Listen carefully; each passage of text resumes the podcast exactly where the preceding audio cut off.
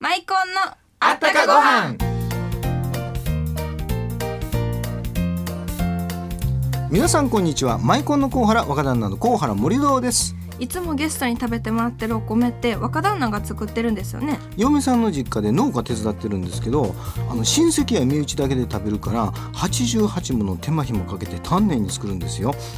明日も鳥取行って田植えするんだけどついちゃんも田植え興味あるえありますありますあのコンバインでね苗を植えるんだけどねあの狭くって進めない端っこはダーツのように苗をひゅって投げるんですよえダーツ私もじゃあダーツの練習して田植え名人になりたいですあの精米が仕上がるのがうんうん9月24日頃です。でね、マイコンのお店でプレゼントしてますからね。あの先月苗作りした後、タケノコ掘り出したんですよ。あタケノコの時期でしたもんね取れたてのタケノコで作ったマイコンがこれまた美味しいんですよねということで、この番組は文化芸能各界からゲストをお招きし、ご飯にまつわるあったかエピソードと川柳をお届けします。今日のゲストは日本人の心を歌う河内の演歌歌手中村光子さんをお招きしていますどうぞお楽しみに。マイコンのあったかご飯この番組は天然酵母の贈り物マイコンのコウハラがお送りしますこんにちは庄司花江ですうちこのマイコンすっきゃねマイコンあったらね白ご飯なんぼでもいけるわ今日のお昼も白ご飯にマイコンと思ったらもうあらへんやないのまた買いに行こうこんにちは庄司花江です元気の秘訣はね美味しいものいっぱい食べていっぱい笑うことなんよマイコンは健康のことを考えて作ってるからぎょうさんご飯も食べれるねマイコンで毎日元気幸せはい本日のゲストは中村光子さんですこんにちはこんにちは。こんにちは中村美津子です。よろしくお願いしもう楽しみまにしてす。おりました本当。にもうドキドキして寝れなかったです私ええほんまに。はいよくあの大きな舞台とか、はい歌の前とかはやっぱり寝れないことってあります？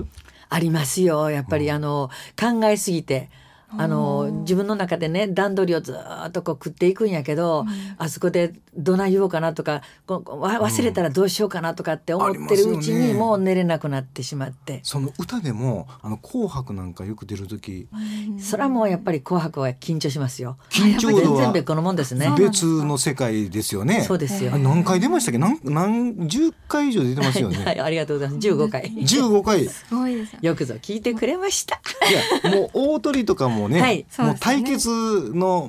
もう相手がまたすごい人でじゃないですか。何言ってるんですかそんなとこまでいけるわけないじゃないですかえもう毎年出していただけるかどうかだけでもほんまにうんいやハラハラそうドなのキねドキで分からへん世界ですからほんであの河内男節ですよね。はいで紅白いつもそれなんですけど、それなんですけどやっがそういうふうに思われてますイメージがそれ強烈よいやえいやほんでえでそもの通り今まで何,、はい何も曲う出しねあたの？の5割バッタ以上なんですよ15回出てうん8そうで回すねまでがあ河8内回男節。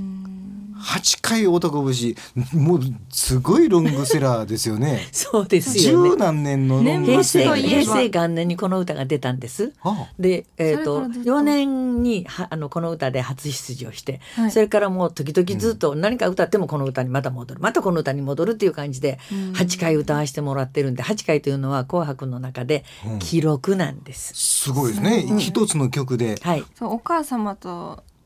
の思い出とかってありますか私はねお母ちゃんは結構早くに亡くなってるんでうんそれで兄弟5人もいてたからねおうおうであの夫婦共稼ぎやってたから、お母ちゃんとゆっくり喋ったりした思い出っていうのは本当に少ないんですよ。でご飯食べる時もようさあんでもう早いもん勝ちみたいな感じで食べるから、ほとんど喋ってないかなみたいな。そやけどねまあなんか悪いことしたんやろねお父ちゃんにやら怒られて押し入れ入れられてしもたことがあってね、でそういう時って当然晩ご飯食べさせてもらわれへんのよ。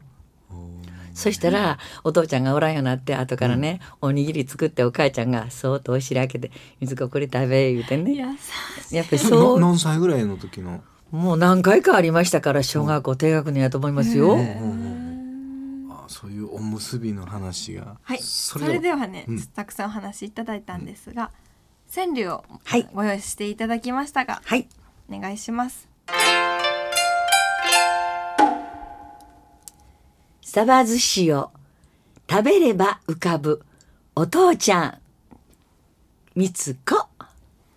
サバ寿司さま寿司ね、うんさっきからね、はいお母ちゃんの話をいっぱいしてましたけど、うんはい実はうちのお父ちゃん意外と料理が得意でねあそうなんですそれもね、あの京都の人間やからねあのサバ寿司作るのが結構得意やったんですよ。え家で作ってくれるんですか作れるもんそれであの箱寿司みたいにするでしょ、うんうん箱その箱寿司ね木の箱もお父ちゃんが自分で作るんです、えー、それでサバを買ってきておろしてちゃんと酢につけて,、酢につけてそれで、はい、ちゃんとご飯をひいてぐわっとお寿司を作ってくれるだから誕生日とかお祭りとかなんかそういう時には必ずお父ちゃんがサバ寿司を作ってくれたんです。それは思い出のせやから私にとってはもうサバ寿司はすっごいあそうなんですか思い出の味やし最後の晩餐何って聞かれたら最後の晩餐私はサバ寿司と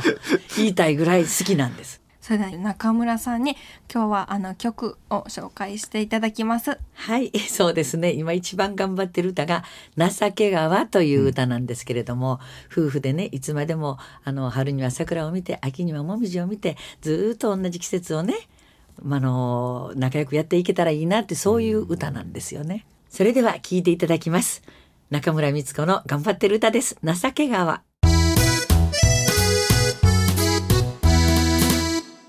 はい中村光子さんで情け川聞いていただきました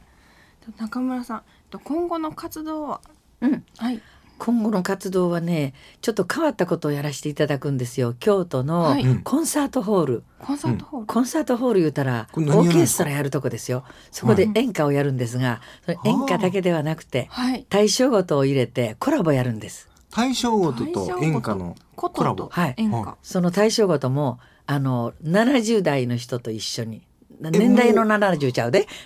ちゃうでスタイルではなく てえ、はいことだけのオ数ーケスト70ラ、うんそううん人の数の人たちと一緒に演歌をバックで弾いてもらって歌うわけ70代ってそれは初めての試みですねそうですすね。あの、私もね、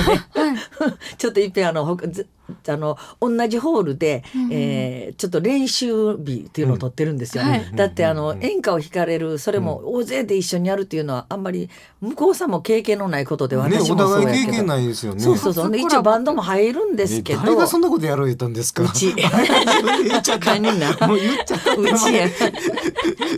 だってあの、有限茂子さんっていうのが、あの、師匠なんですけれども、あ琴の師匠うん、私、大正琴習ってる先生でもあるんです。それで、まあ、言返しじゃないけど、ちょっと大正琴を、と一緒にこういうようなことやらせてもらったら、かっこええんちゃうかなと。えその師匠さんってお弟子さんっていっぱいおるんですかはい、えっとね、500人近く。 500人もおる、 500人はいもう家元でも大物ですねそうですそうですことの世界で、ねはいその500人の方は一緒に出演されるんですか、えっとね、そんだけステージには乗らへんからね。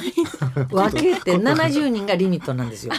そやからそう何回かに分けて出はるんです。だからそういうコーナーもありの、私だけのコーナーもありの、コラボのコーナーがありの。で、コラボのところではもう70人の人たちが動かない状態で、弾く人と弾かない人がいろいろ出てきたりとか。ことのだって世界でもし先生のし、そうね、そう師そう範役の方師範そうかですそうですらあの新人の方までおられるんでしょおられる。うん。で、あとでコラボの時は、まあ、四半級の人たちが揃ってくれはるんですけれどもはあ、だって、そうなんあですかのね、一応、あの、演歌を歌うっていうのは、そのインテンポじゃないんですよ。意外と、あの、揺れるというか、ずらす、ま あ、そうですねそうそれが味なわけですよ。はいで、それに、あの、つ楽られ譜て通るりように 、ではやってくれなかったら私と合わなくなるじゃないですか。それ難しいですねそうそうだから練習の日を取ってなおかつその今日は調子がええって言ったらサビが長なったりして えらいこっちよゃう分かって はそれってありですからね。そうそうやけど大将ごとバックはそれをしたらダメなんですよ。これでも、え家元師匠クラスの先生方がことを困りますね合わせないかんしだから歌をあんまり聞かないでその弾いていただもく。うっ伴奏伴奏ってことですかね、て言うても私も結構聞きながら合わせてしまうとは思うけどね。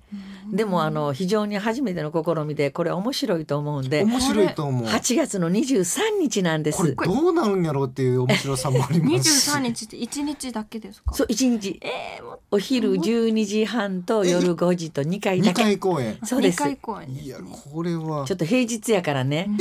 えいつから募集してるんですかえっ、と、いつからですかね。向いてますまだあもうちょっとしたらかな京都コンサートホールチケットセンター、はいまた詳しくはねホームページにもあの載せておきますそのうでですね見てください。はいいや申し込もうはい それではあの本日のゲストは中村光子さんでした。はいありがとうござあいます。りがとうございまありがとうござしいたたっちゃんのみなみのマイコン劇場コブエモン僕が買っておいた黒マイコンがいつの間にかなくなってたんだよこれじゃご飯食べられないなんとかしてよコブエモうンーん、それは困ったね。僕も大好きなマイコンがないとがっかりだよね。そんな時は、チャラララッチャラ、美味しくなる。ありがう。とうコブエモンでもやっぱりマイコンの方が美味しいなあのふっくらジューシーなマイコンが一番だねえコブエモンんこ、こ、コブエモンひいひいひい、あいつはバカだから、盗んだことに気づいてないな。マイコンはこのポケットで1ヶ月ほど置いておくと、熟成が進んでより一層まろやかになるんだよな。本日も腹黒コブエモンにマイコンを取られてしまったたっちゃんはマイコンを電話でお取り寄せするのでしたたっちゃんのみなみでした。また来週中村さんの歌聞くと踊ってしまいそうです。河内節若旦那のダーツ投げの田植えに対抗して河内温度で田植えうん、ついちゃんの河内温度で田植えやってるところを撮影して天王寺のマイコンストリームで放映しようかな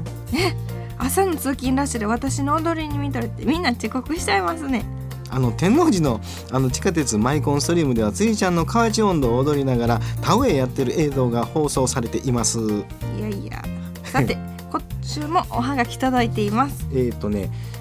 終戦の釜の麦飯母の味っていう堺市の、えー石原さんから届いてます心温まります。皆様も番組宛てにあったかご飯のエピソードと川柳をお寄せください。天然工房の贈り物マイコンを抽選でプレゼントしています。宛先です。郵便番号552-8501ラジオ大阪マイコンのあったかご飯の係まで。それではまた来来週マイコンのあったかご飯この番組は天然酵母の贈り物マイコンのコウハラがお送りしました。